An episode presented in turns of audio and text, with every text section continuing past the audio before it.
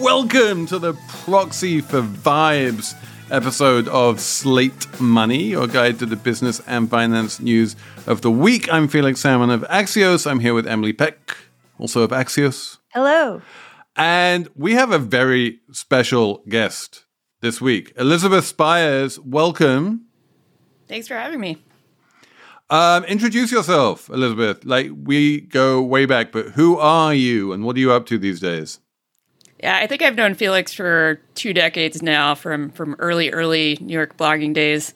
But I'm mostly a political commentator these days. I write a lot of political columns, but I also co-author the Pay Dirt column here at Slate with my co-author Athena Valentine, and we write about sort of ethics of money issues. We get a lot of letters about people who are very mad at whatever they inherited. So if you have uh, an issue or a problem that you know you're dealing with where you, you want advice from either of us, you can email Slate anonymously and, and send us your, your questions and your problems, and we will try to help you Ooh, out. Exciting. We have no personal finance content in this here show, but maybe maybe that can be rectified in a future episode. Can we do an all advice episode of Slate Money? That'd be so fun. Oh my god, that sounds terrifying. I, I feel like Pay Dirt is is less, you know, what should I do with my 401k than a financial version of Am I the Asshole? Yes. Because the, the letters are generally about bad behavior around money. We we might we might just do that. We might we might start talking about financial bad behavior, although we do that quite a bit. Um, this week's episode is all about the Fed, which raised rates this week, and what the government, including the Fed, can do to reassure Americans that inflation is not something to worry about. We're going to talk about the dollar and how strong it is globally and whether that might not be around forever. We're going to talk about Citigroup and other companies that are providing basic healthcare availability to their employees in Texas, which means they need to get on planes sometimes, given the law in Texas. We have a Slate Plus about Sarah Bloom Raskin, whose nomination to the Fed board has been withdrawn for reasons something something to do with climate change. We'll talk about that. It's a packed show, and it's all coming up on Slate Money. Another day is here, and you're ready for it. What to wear? Check. Breakfast, lunch, and dinner? Check. Planning for what's next and how to save for it? That's where Bank of America can help. For your financial to-dos, Bank of America has experts ready to help get you closer to your goals. Get started at one of our local financial centers or 24-7 in our mobile banking app. Find a location near you at bankofamerica.com slash talk to us. What would you like the power to do? Mobile banking requires downloading the app and is only available for select devices. Message and data rates may apply. Bank of America and a member FDIC. When you need mealtime inspiration, it's worth shopping Kroger, where you'll find over 30,000 mouth-watering choices that excite your inner foodie. And no matter what tasty choice you make, you'll enjoy our everyday low prices, plus extra ways to save, like digital coupons worth over $600 each week. You can also save up to $1 off per gallon at the pump with fuel points. More savings and more inspiring flavors make shopping Kroger worth it every time. Kroger, fresh for everyone. Fuel restrictions apply. Okay, Elizabeth, big news of the week. We had a Fed hike this week. I can't remember the last time we had a Fed hike. Everyone keeps on trying to remind me that there were like a few abortive Fed hikes in between the financial crisis and the COVID crisis, but I can barely remember those. They seemed like not a big deal at the time, although apparently people cared about them. This one feels like the beginning of a major tightening cycle. What do you think? Is this a big deal or is this just the Fed being behind the curve? No, I think it's a big deal. I mean, I think it, for one thing, it sets expectations about what's going to happen with inflation. And that's been, I think, doubly important post Bernanke for the Fed to really articulate what, what they believe is going to happen.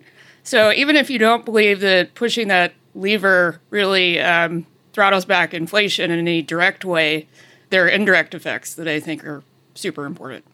So, what's the main indirect effect? How, what's the main way that you think increasing interest rates is going to affect inflation? Well, among other things, it uh, I think settles a little bit of the consumer discomfort with the level of inflation that we have now just by signaling that the Fed is willing to do something. You know, and, and Powell so far has been very, you know, reluctant to act for historical policy reasons. And I think uh, there's been a lot of impatience from consumers that you know nobody's there's there's a perception that nobody's really doing anything. He's not really deviating from what you would expect the Fed to do in a situation like this. This is, I think, really really fascinating. Um, I remember writing a while back that for the first time ever, we had a president who wanted the Fed to be more hawkish. And I think what you're saying is that we, for the first time ever, we have a populace who wants the Fed to be more hawkish. It is generally assumed that the job of the Fed is to, you know, take away the punch bowl just as the party is getting started. And what the people at the party want is more punch. And what the Fed says is no more punch for you. Whereas what seems to have been happening is that the party has been going on a long time. The Fed has been like, here, have more punch. And the people are like, yeah, no, please take the punch bowl away. We don't want any more punch. And I can't remember that at all. I think you're absolutely right that part of people being worried about inflation was actually people being worried that the Fed was just asleep. And now that the Fed has proved that it's not asleep, people might be less worried about inflation. And as we all know, being worried about inflation is actually half of the problem here, like beyond actual backward looking inflation.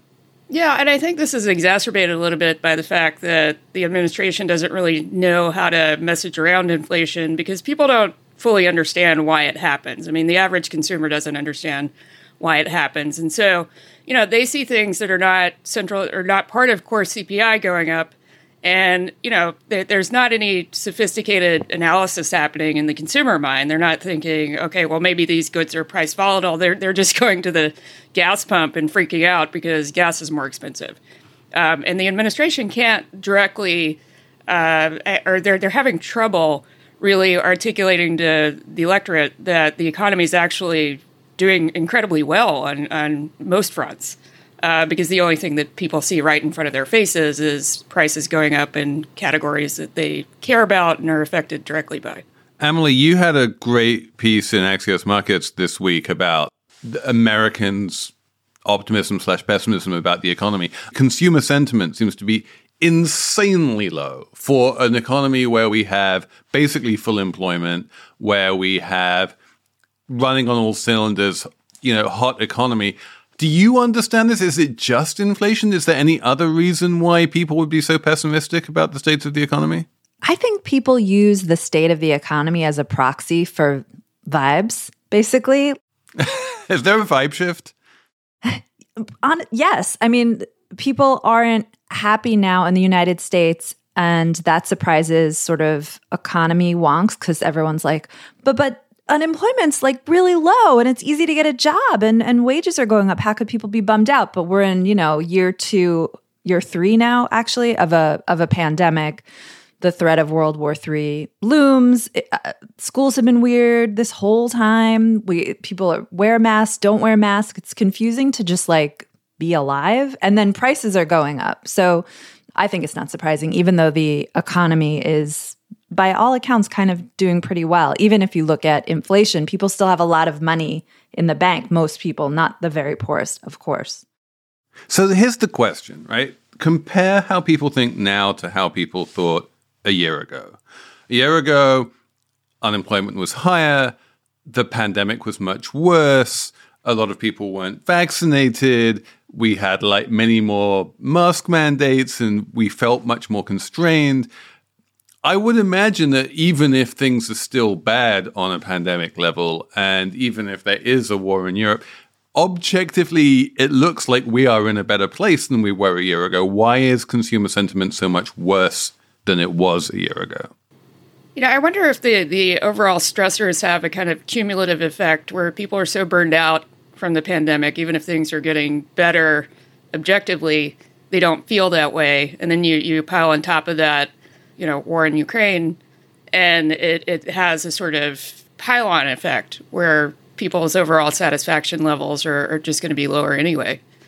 I um I ha- wrote about a Gallup survey Friday in Ax- in Axios markets. And um, Gallup asked people, like every once in a while, starting in 2010, do you think your employer cares about your well being? And like, no, most people don't think their employer cares about their well being. It's like 25%, one, less than one in four. And that's always how it was. Then, weirdly, in the pandemic, the polling changed and it was like almost half of people said that they think their employer cares about their well being because I don't know, people's bosses were emailing all the time. They were shutting down offices because they cared if you would get sick. At least some people were not if you worked in like a meatpacking plant, obviously. And so there was this weird blip where everyone kind of, I don't know, pulled together a little bit or felt the sacrifice and teamed up. But now in what whatever it is, 2022, the number is back to where it was, where everyone is cognizant of, that their employer doesn't care about their well-being again. I just feel like everyone's back to being bummed out. Do you think that has anything to do, though, with uh, we're, we're getting to the point where people are mandating that employees come back to the office now? So maybe you felt more benevolent toward your employer when you Oh, had possibly. some distance from them. now that you have to go back and deal with them in person, your, your satisfaction goes back down. Yeah, that would definitely, I would assume, play some role in it. Although I don't know. M- most people, I, I don't know. I, I just think people are returning to their state of bummer and things are still weird and bad. So that's part of the economic, the perception of the economy. I like this concept of wartime. I wrote a few articles very early on in the pandemic, like March 2020, about how the world was basically going on a war footing, that the effects that you saw on markets, the importance of government response, all of these things were were very there were very similar there were very strong similarities to what happened during wartime. And the war isn't over. I think people are very unhappy about that. The people who want it to be over and like the, the COVID skeptics and the anti-maskers, they're all like, why is this war still going on? We like they and they're upset they can't unilaterally declare it to be over. The people who are much more cautious and afraid about going out, the immunocompromised, you know, they're highly cognizant of the fact that the war isn't over. And now we have an actual war, you know, and a real war with Russia of all pl- of all countries, which is a you know the one country that really looms in the American imagination as the enemy in this kind of atavistic idea that we have of like the good guys and the bad guys, the Russians are the bad guys, right? And so we we are now on some level at war with Russia in a very like real shooting war in a way that we haven't been basically kind of ever in a weird way. And that feels unsettling as well. And then on top of that, you have inflation, which again, like one of the reasons why people don't like war is because it causes all manner of shortages. You can't get, you know, you get rationing, you get, you can't buy food, you know, this kind of stuff. And inflation is a sort of diluted version of that as well, right? It's it's got it creates these weird wartime like shortages and price hikes that it becomes difficult to buy the things you're used to buying, especially the price volatile stuff, you know, the food and energy stuff, which is what you need to live on. It's what you need to get around. It's it's very important parts of the consumer spending landscape. And then on top of that, there's been a whole bunch of reporting about what's happening to, to rents. And I have relatively little sympathy with people complaining about how expensive it is to buy a house because, you know, that's a first world problem. But I have a lot of sympathy with people who complain about how expensive it is to rent somewhere to live because that's something you really do need to be able to do. We are all born with this housing short. We all need to cover it. And so all of these things are coming together. And I think, yeah, there's this kind of weird. I don't know how to put it. I've never lived through a war before, but I, I feel like a lot of people are very unhappy during wartime, and that's what we're in right now. Yeah, I think there's there's also an element to this conflict in that it provokes such an immediate and global response. It, it doesn't feel like an isolated phenomenon to people who generally don't follow foreign policy that closely. For some people, that's actually a little bit heartening. It's it's you know there's a sort of unified response on the on the side of Ukraine, uh, but it also sort of underscores that this is not a conflict that is is something that you know most Americans are putting in a box somewhere the way they, they have many of the international conflicts where we've intervened. Um, it's something that's more, I, I think, directly in front of them every day, at least in the media, and being more heavily discussed. Can we go back and just what do you guys think about whether the Fed raising rates is actually going to fix this inflation thing or not? Is it just going to make high? Is it just going to raise unemployment? Like I saw quotes from Powell admiring um, Paul Volcker, who famously kept raising rates in the 70s to crush inflation and drove unemployment up to 10% and and caused a major recession. Yeah, and Powell is quoted being like admiring of this man and I just I'm like, well, I don't I'd rather pay more money for eggs than lose my job or wouldn't most people? Like I just I don't get the yeah, whole I, I, I the whole think thing. in general, can we like please stop with the 70s comparisons? Like there are limits to how useful the 70s comparisons are, and I think we've long passed, long, long exceeded those limits. That it is it is an article of faith among central bankers that you have to say nice things about Paul Volcker. Um, you know, he is he is this kind of weird sort of latter day saint. He did a bunch of stuff that was difficult to do, and we all applaud him. He was very tall. I don't think that saying nice things about tall Paul is the same as saying like I'm willing to raise the Fed funds rate to 15%. And in fact, there's no way he's going to raise the Fed funds rate to 15%. That's not going to happen. But I think Elizabeth is really right on this. The the main thing that he can do, and if you think about the government, if you think about the Fed as part of the government, the thing that he's in charge of is trying to make people not be worried about inflation. That was what Paul Volcker was in was was in charge of too. And the way he did that was by bringing down inflation. Ultimately, inflation will come down, and we just need people to be cool with that and to be happy that inflation will come down. And some people are going to be in like wait and see mode and say, I'll believe it when I see it. In the 70s and 80s, it was so entrenched for so long. You had strong unions and a whole bunch of other stuff that really made it impossible to imagine how it would come down. And so Paul Volcker had a much harder job. I think Jay Powell has an easier job. It's easy to see in principle how it might come down. We need the messaging from the Fed. We also need some messaging from the White House. I think Elizabeth is quite right that that's been kind of MIA. Um, but we again got some good news this week in terms of Biden's nominees to the Federal Reserve Board. All of them are now going through or have dropped out. So four of them have gone through. One of them dro- has dropped out, Sarah Bloom Raskin, which was terrible for separate reasons.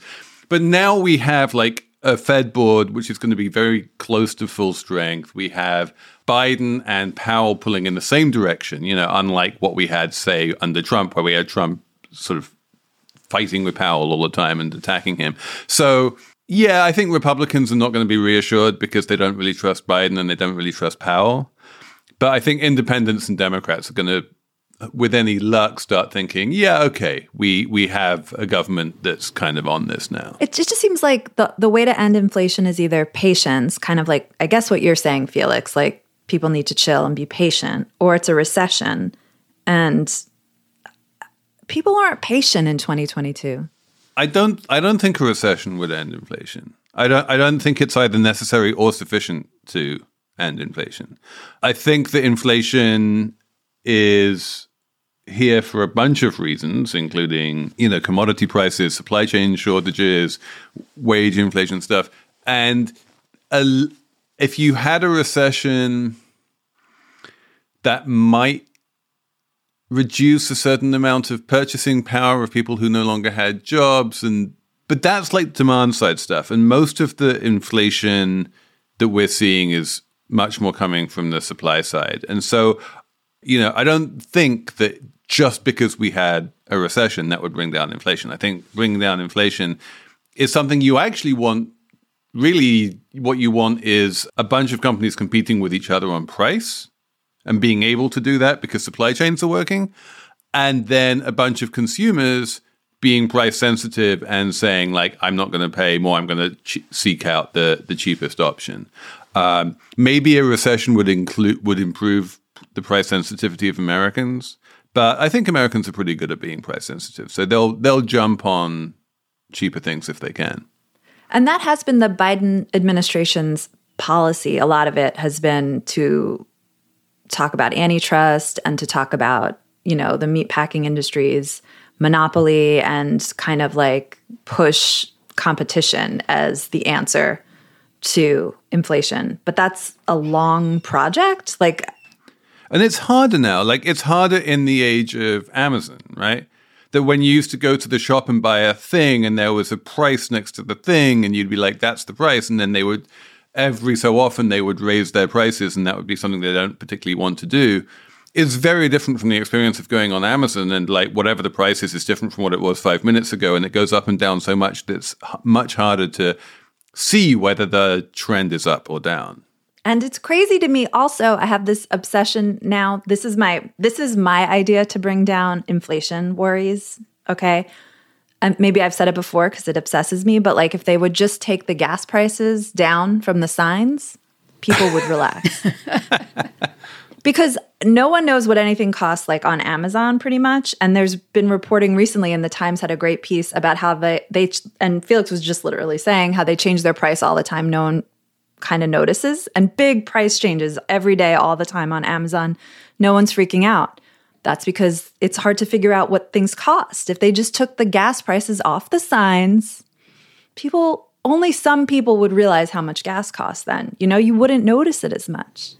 There's also a really irritating media phenomenon where, uh, especially in broadcast news, media outlets will go and find the one gas station outside of Corona Del Mar that charges $145 a gallon, you know, whatever the highest price in the country No, is. that there is. There's one legendary gas station in Beverly Hills where they all go to, and it's famous. And like, you're, you're absolutely right. And and can I just say, in terms of reporting on inflation and reporting on the economy, people complain about the way that the media reports about these things.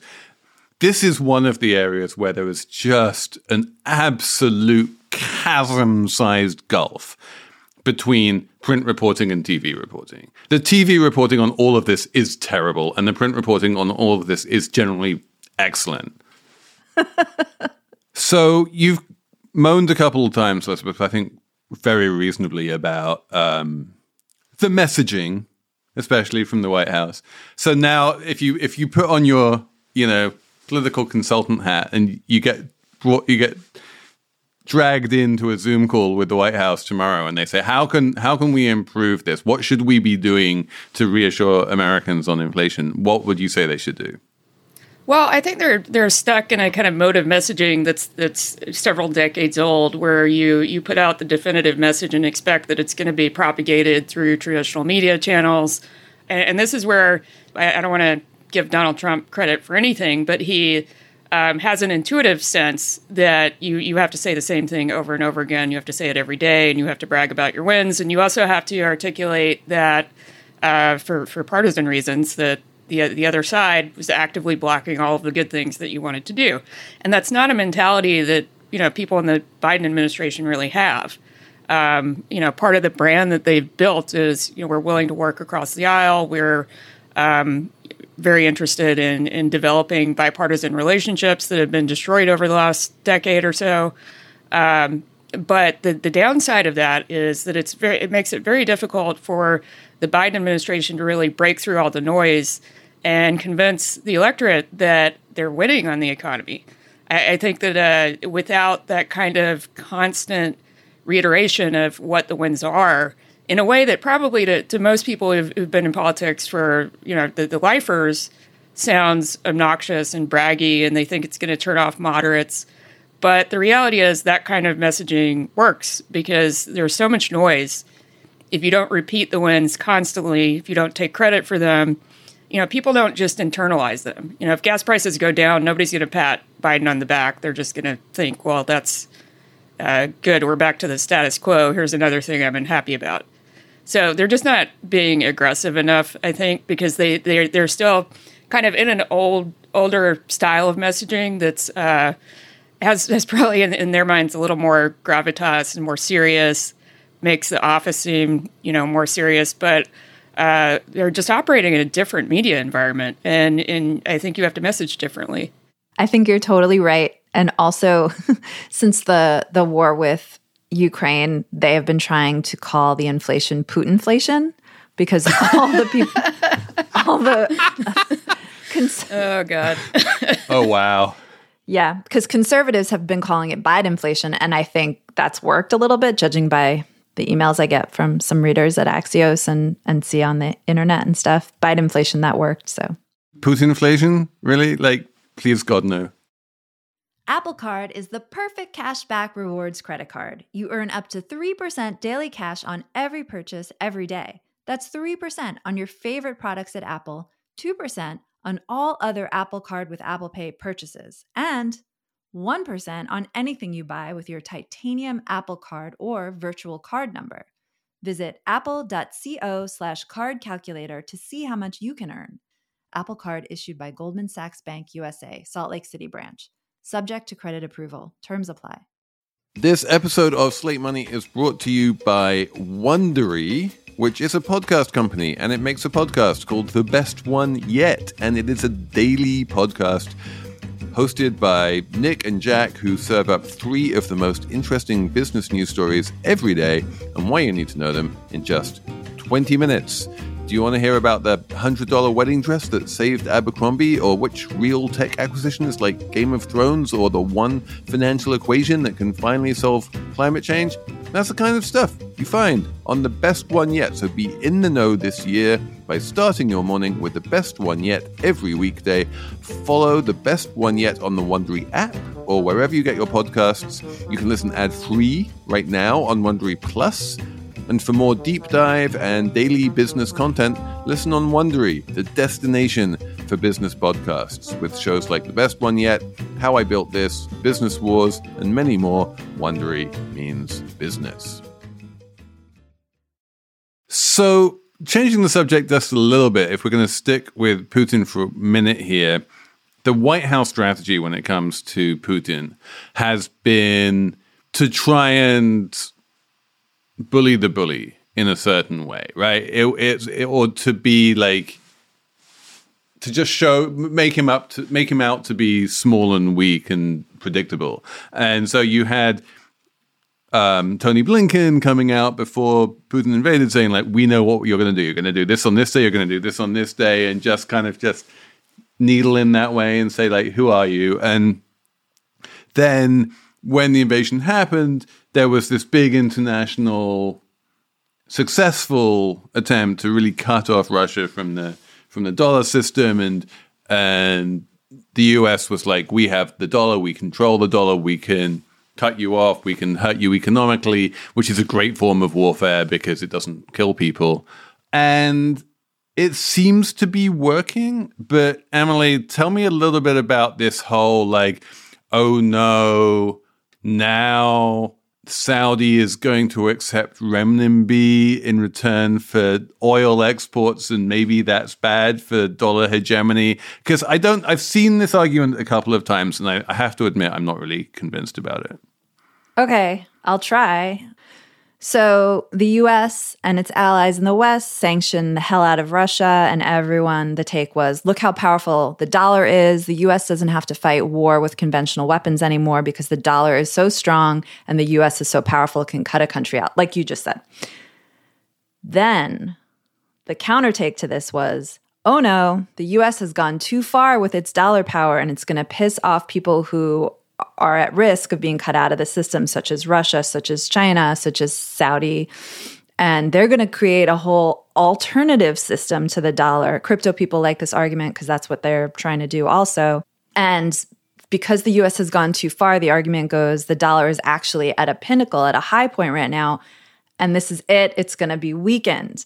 Then there was a story in the Wall Street Journal that basically said um, Saudi Arabia is talking to China about pricing oil in yuan instead of dollars, which um, apparently Saudi has been doing since the Nixon administration. They they cut a deal, and and, and Saudi Arabia was like, okay, we'll we'll transact oil in dollars, and you'll give us tons of money for weapons and whatever we want, and everything was all good until. You know, 2018 comes along and the Saudis kill a journalist and dismember his body and put in a suitcase. And like, that was hard to ignore, blah, blah, blah. anyways, back to the present day. Now there's talk from the Wall Street Journal that you know Saudi Arabia is going to start pricing the oil it sells to China in yuan, and that is going to weaken the dominance of the dollar because most of oil is sold in dollars. Um, and so this is like the signal to the people with the counter takes that it's happening. It's really happening. Like the dollar is getting weaker. That's the argument. You don't agree? I don't know. I mean, I clearly don't agree. I have, I've, I've yet to actually. You see, I find, I find this a little bit of a straw man. I have to admit. I, I, I feel like I've seen a, a, hint of this argument from a couple of places, but I've never really found someone who actually believes this. I mean, I don't know about you, Elizabeth. Do you do you see this as concern trolling, or do you see this as like a real fear? I think it's concern trolling. I mean, you know, it's it's such a small lever to push in the overall scheme of things. It's what what you would have to do to truly end dollar hegemony is is just I think way beyond what you know even China could do because you're you're not just talking about the strength of the currency. You're talking about you know all of this infrastructure. You know what, what's the alternative to SWIFT clearing? China has a, a program that they're developing, but it's not really in use. They don't even want it to be. Like just, just to be very clear about this, the Chinese for decades have been very clear that they do not want the yuan to be an internationally convertible currency. If they wanted it to be, they could have done that years ago. They don't want it to be. They kind of let the Hong Kong dollar serve that role in terms of being the currency for import and export into China. But yeah, there's no way that the yuan is going to become this thing. Like when you when the currency goes global, a bunch of people use that currency for things um, that you don't have any control over, and the Chinese panopticon just doesn't want people to be using yuan to pay each other in, say, the United States. If I go into my local coffee shop, they don't want me to pay for coffee with yuan in New York. Um, so it's not going to be the yuan. It's what problem gets solved if it becomes the euro? Because Europe was just as strong in terms of sanctions as the United States was. It's definitely not going to be Bitcoin. So yeah, it's like it's it's very hard to see how um, this is a real threat that anyone should actually be worried about. Yeah, and I think you know China's doing a lot of signaling right now because I, I think they don't want this giant global conflict. They don't want escalation, but they also don't want to be perceived as uh, sitting by and letting Russia get pounded by the rest of the world. Um, so you know they're not, uh, as Felix said, there's no evidence that China would want that as an outcome. But it does behoove them to let the Saudis run around suggesting that that's what they're going to do.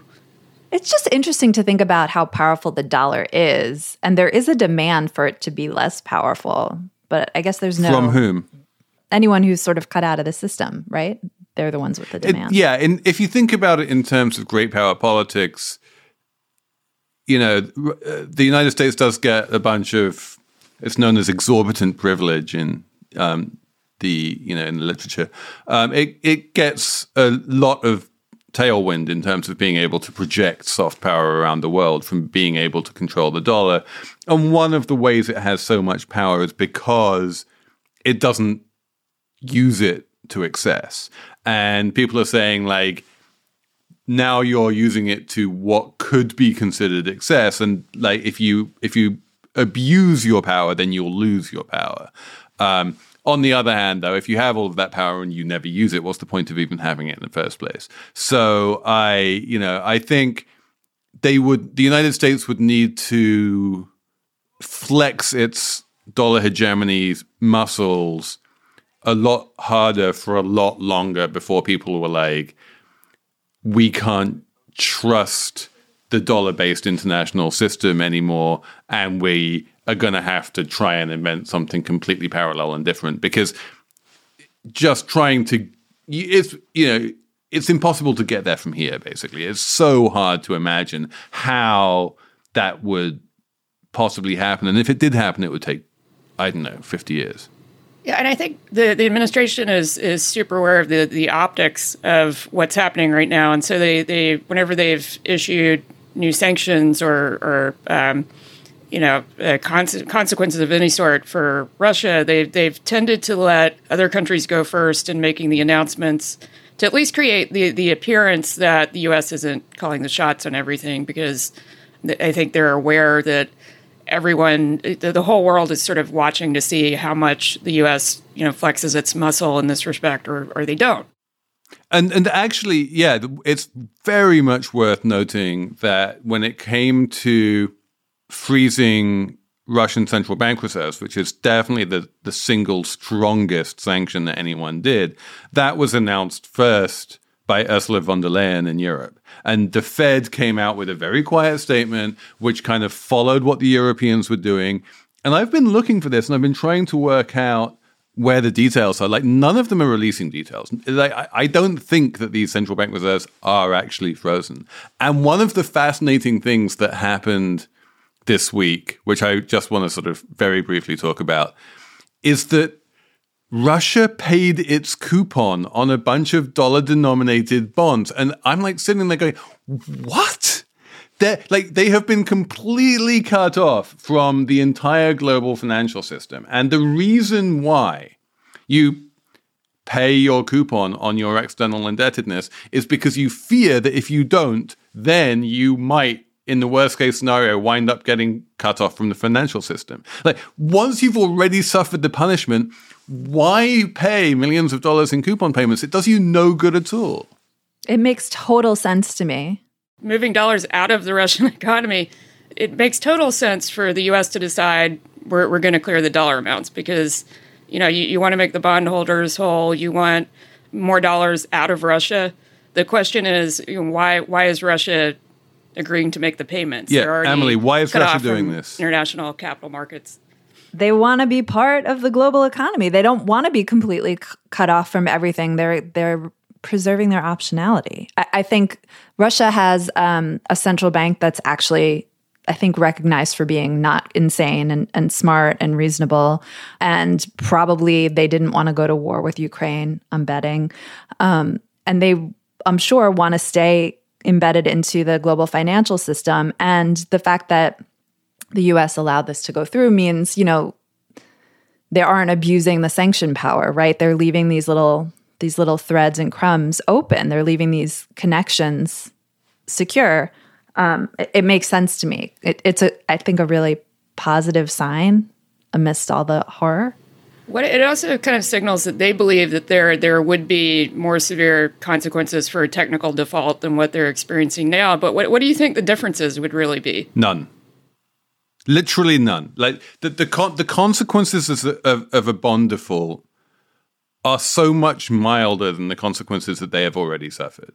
The only way in which they might conceivably be worse is that they might be longer lasting in the event. Like if Putin changed his mind and withdrew all of his troops from Ukraine tomorrow, and in as as part and as part of that deal, the U.S. and Europe decided to lift all of the sanctions and say like everyone go back to trading with Russia again, then some large part of the degree to which Russia is currently cut off would be reversed, and Russia would start coming back into the system. If Russia was in default on its bonds, then that would make it much harder to reintroduce itself into the financial system because there would be this massive lawsuit in London, and no one would, everyone would be trying to seize assets, and um, and so yeah, maybe there, maybe this is a sign that Russia is playing some kind of medium term game where they somehow expect the sanctions to be lifted, and when the sanctions are lifted, they don't want this other thing hanging over their head. This is the story of the one. As a maintenance engineer, he hears things differently. To the untrained ear, everything on his shop floor might sound fine, but he can hear gears grinding or a belt slipping. So he steps in to fix the problem at hand before it gets out of hand. And he knows Grainger's got the right product he needs to get the job done, which is music to his ears. Call, clickgrainger.com, or just stop by. Granger, for the ones who get it done. Okay, let's talk about Citigroup's annual report because this is this is my favorite thing of this is one of my favorite news stories of the week because we love to talk on this show about how CEOs are becoming politicians and they're driving social policy and they're reacting to state policies that they don't like. Um, and Citigroup came out this week and said, look, if you are a woman who works for Citigroup and you're in Texas or some other state that makes it hard to get an abortion, then as part of the medical care that we offer you, then we will provide transportation for you to get the medical medical care that you need, just like we would for any other procedure.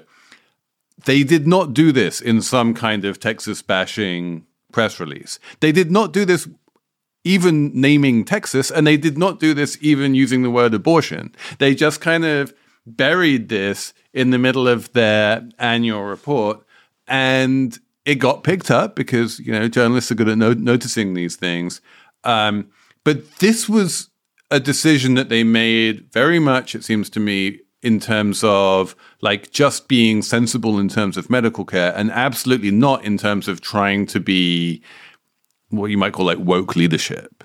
Yeah, absolutely. They made even though George P. Bush in Texas call immediately called Citi a woke company doing a PR stunt. This was the exact opposite of any of that. Um, it was totally buried, uncovered by Bloomberg, and a very reasonable response, especially compared to what happened in September when Texas effectively banned abortion and there was like a mass freakout and people were calling up all the big tech companies based in Texas and they were like say something do something. And like a few companies said something did something like Marc Benioff at Salesforce was like we will pay you if you want to move out of Texas as if like that's going to be it, it's a that's PR right um, and then um, Match and Bumble both sort of like worked with advocacy advocacy groups and established funds to help you know, women in Texas who may or may not work for them, which is nice.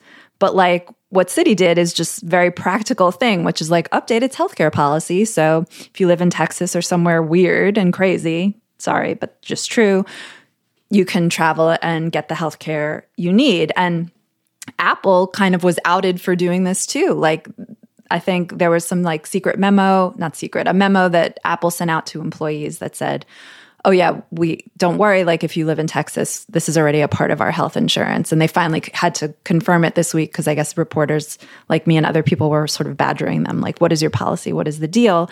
And i would suspect that a lot of companies already do this as like part of their of their care um, but we just don't we just don't know and yeah no company really wants to be out there saying like blasting their views on this because it's so crazy yeah, I don't even think it was, you know, woke signaling or whatever. It's it's a there are a lot of practical ramifications here, and and I think the fact that they, you know, buried it in a in a filing was also a function of the company not having really worked out what the overall policy is going to be.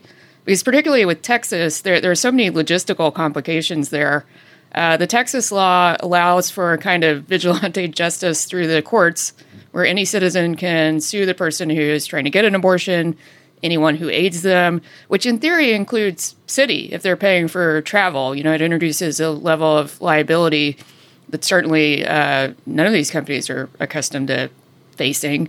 You know, they're worried about personnel loss. If you're a woman, are you going to move to Texas? To work for Citi. But I also, I, am very curious about the logistics of how this would work in practice. Do you have to go to your boss and say, uh, "I need an abortion. Could I apply for the travel grant?" It's it's you know it's going to force women to have to disclose things to their employer that they've never had to do. No, so for some from what I understand and talking to people, it's like you wouldn't go to your employer and be like, "I need heart surgery," so um, I'm just letting. Like you could say that to your boss, but you don't have to. You could just say, "I'm having a. I need. I need a few sick days to take time off to get something done. And then it's all handled through, you know, the insurance provider. So hopefully your boss or whoever is not going to find out what you're doing, just like they don't really know what you're doing at the doctor's office when you go. It's sort of akin to that because your company's already paying. I think they have decent anyway. visibility. Like, you know, at the HR level, they do have decent eh, visibility on how much is being spent on whom um, for what you know, we all remember that famous AOL meeting where, you know, with complaints about, uh, you know, expensive babies or whatever. But yeah, in, in principle, there is a mechanism here where Citi has instructed the provider of its healthcare, whichever insurance company that is, to basically just say, like, you know, this is a procedure that if people need it, they need to be able to get it. And if they can't get it in their home state, they're going to have to travel to some other state. Then that's part of something that insurance should pay for, and they'll just do it that way. In practice, I don't know how, how easy that is. Do you think it also just, uh, in, in terms of politics, gives uh, Republicans an out to say, uh, you know, these companies are actually fine with this policy because they're instituting a remedy for it so that their employees don't have to worry about it if they are pro-choice and they need an abortion. Citi will, you know, fly them out of the state. Like I, I don't know if that's really a good argument, but it's one I could see Republicans making to justify what they're doing and saying, you know, well, actually, we're not getting this huge corporate pressure to change this policy. The corporations are just adapting to it. Yeah, I mean, and that's that's true. There, it doesn't seem like there's any corporate pushback. Citi buried it in its filing. Apple was forced to say a sentence about it. Um, it's not like um, previous like anti transgender state bills where there was like massive pushback, vocal pushback. There's really there's really nothing, and and that I think you're totally right. Like that's a great argument for Republicans to be like, what business isn't leaving the state? It's fine. Yeah. So that there's still going to be abortions in America, and if you want an abortion and you live in a red state, then just fly to a blue state and get your abortion. What, how hard can it be? And all of the healthcare providers are just going to be like, "Yeah, sure, we'll pay for plane tickets." No, this is this is a completely insane system, but it does seem to be the one we're moving to, and it is actually all tied up with the complete original sin insanity of your healthcare is provided by your employer which is bazonkers. Well, I mean, I don't know. I mean, there's already consequences, economic consequences for women in, in Texas who don't get to work for Citibank. there's a good uh, report that I was looking at um, out of University of Texas at Austin that says like just in the three months from September to December after the law passed, like 1,400 women had to travel out of state in Texas to access abortions. Um, some of them had to go as far as Maryland, Washington State. They had to take off days from work, so they lost wages. It costs we know the price of gas is high because we see it on the signs everywhere. So it costs hundreds of dollars to travel. Because Texas sh- shut down like that, there's increased wait time. So it's like, it's not like you can just like jet out in your car, drive a, little bit, get an abortion, and come back the next day. You might have to wait several days. A lot of people are going to Oklahoma. They have like their own batty laws there where you have to wait a bunch of days. Da da da da da. It's like, it's really kind of economically devastating for these women and their families. Most women who get abortions are married and have kids already. Uh, there was one woman in the report who'd been fired because she had to take time off. You know, it's just like companies can't solve this. I think it's time for a numbers round. Emily, do you have a number this week? Yes, it is 4.16%. That is the the rate on the 30-year mortgage, which crossed 4% for the first time since 2019. Hit the front page of the oh. Wall Street Journal for that. People freaking out. It's obviously historically quite a low mortgage rate, but it's up a lot from where we were and the housing market's really crazy right now, so it'll be interesting to see if this matters at all. I kind of think it won't actually. So my number is $3.1 billion, which is the amount of money that Columbia University told US News and World Report that it spends annually on instruction. Columbia University is now in second place on the US News and World Report ranking of universities. It's equal second place with like Harvard and I think Princeton and Yale is number one, something I can't even remember. This is a famously gamed ranking, and one of the inputs is how much money do you spend on instruction every year? And Columbia claims that it spends $3.1 billion a year on instruction, which seems insane. And it particularly seems insane when you realize that it is more than Harvard, Yale, and Princeton combined. and there's this math professor at Columbia called Dr. Thaddeus, which is a great name, um, who loves to be a um, to needle his employer. And he's like, "You, this is completely fake, isn't it?" And they're like, "Yeah, actually, it kind of is." The reason why they managed to get up to 3.1 billion is because Columbia is a teaching hospital, right? They have they have hospitals, and so if you're a medical student, then what they do is they include like all of the patient care costs as instruction because you're learning from the patients. and that and that, my friends, is how you get to Wow. number two on the U.S. News and World Report rankings. Yay, um, Elizabeth. Uh, yeah, my number is uh, 57%. And this is also kind of a plug. I have a, a client that produces climate risk data for uh, real estate companies, and the Fed uses their data. But that's the number of people who have said that they believe they'll have to relocate in the next 10 years because of climate change. And that number Wait, what? a little high In to the, me. in, in the world, in America, in in, in Miami, like where? 57%? Yeah. What's the- no, in, the- in the entire country? When it, when In- asked in the about USA. the factors that would would lead to relocation for most people, they said there's moderate to high chance that climate change would be one. So wait, does this mean that more than half of Americans think that they're going to be forced to move in the next 10 years because of climate change? No, I think what it means is if, you're asking people if you had to relocate or if you envision yourself having to relocate, why? Uh, which is slightly different because then you carve out all the people who are like, well, I'm never going to relocate. But it still sounds high to me. I do know people who have relocated because they're afraid of long term implications for, you know, the, the real estate that they do own. But th- that number was surprising to me. I, I would have expected it to be lower.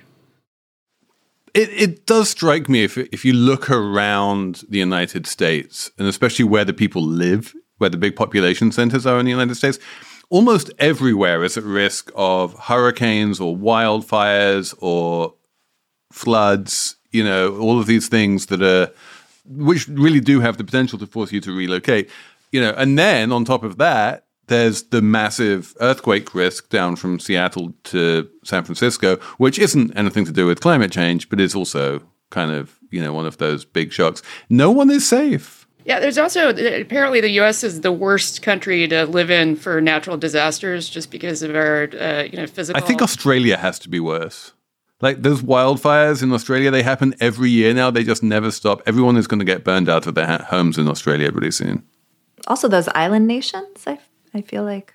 Yeah, and all those countries which are just disappearing. Like, how about Venice? How many people can live in Venice as it keeps on sinking under the sea? Anyway, if you live somewhere safe and happy that you, you aren't worried about climate change, maybe you live in Toronto. I don't know. Trying to, I'm trying to think of like what's the good place to live if you if you're worried about climate change. Um, drop us a note, slate money at slate.com. Uh, thanks for listening. Many thanks to Shana Roth for producing, and big thanks to Elizabeth Spiers for coming on the show. Thanks, Elizabeth. It was awesome. Thanks for having me. We are going to have a Slate Plus too. We're going to talk about, I've decided, I'm making an executive decision here. We're going to talk about Sarah Bloom Raskin. Since you brought up climate change, we're going to talk about climate change and whether and what the Fed can do about it and why the Republicans seem to be opposed. So we will be back on Tuesday with our favorite Toronto journalist, Vipal Monga, talking about The Harder They Come, the 1972 Jamaican reggae movie. And then the following Saturday with even more Slate Money.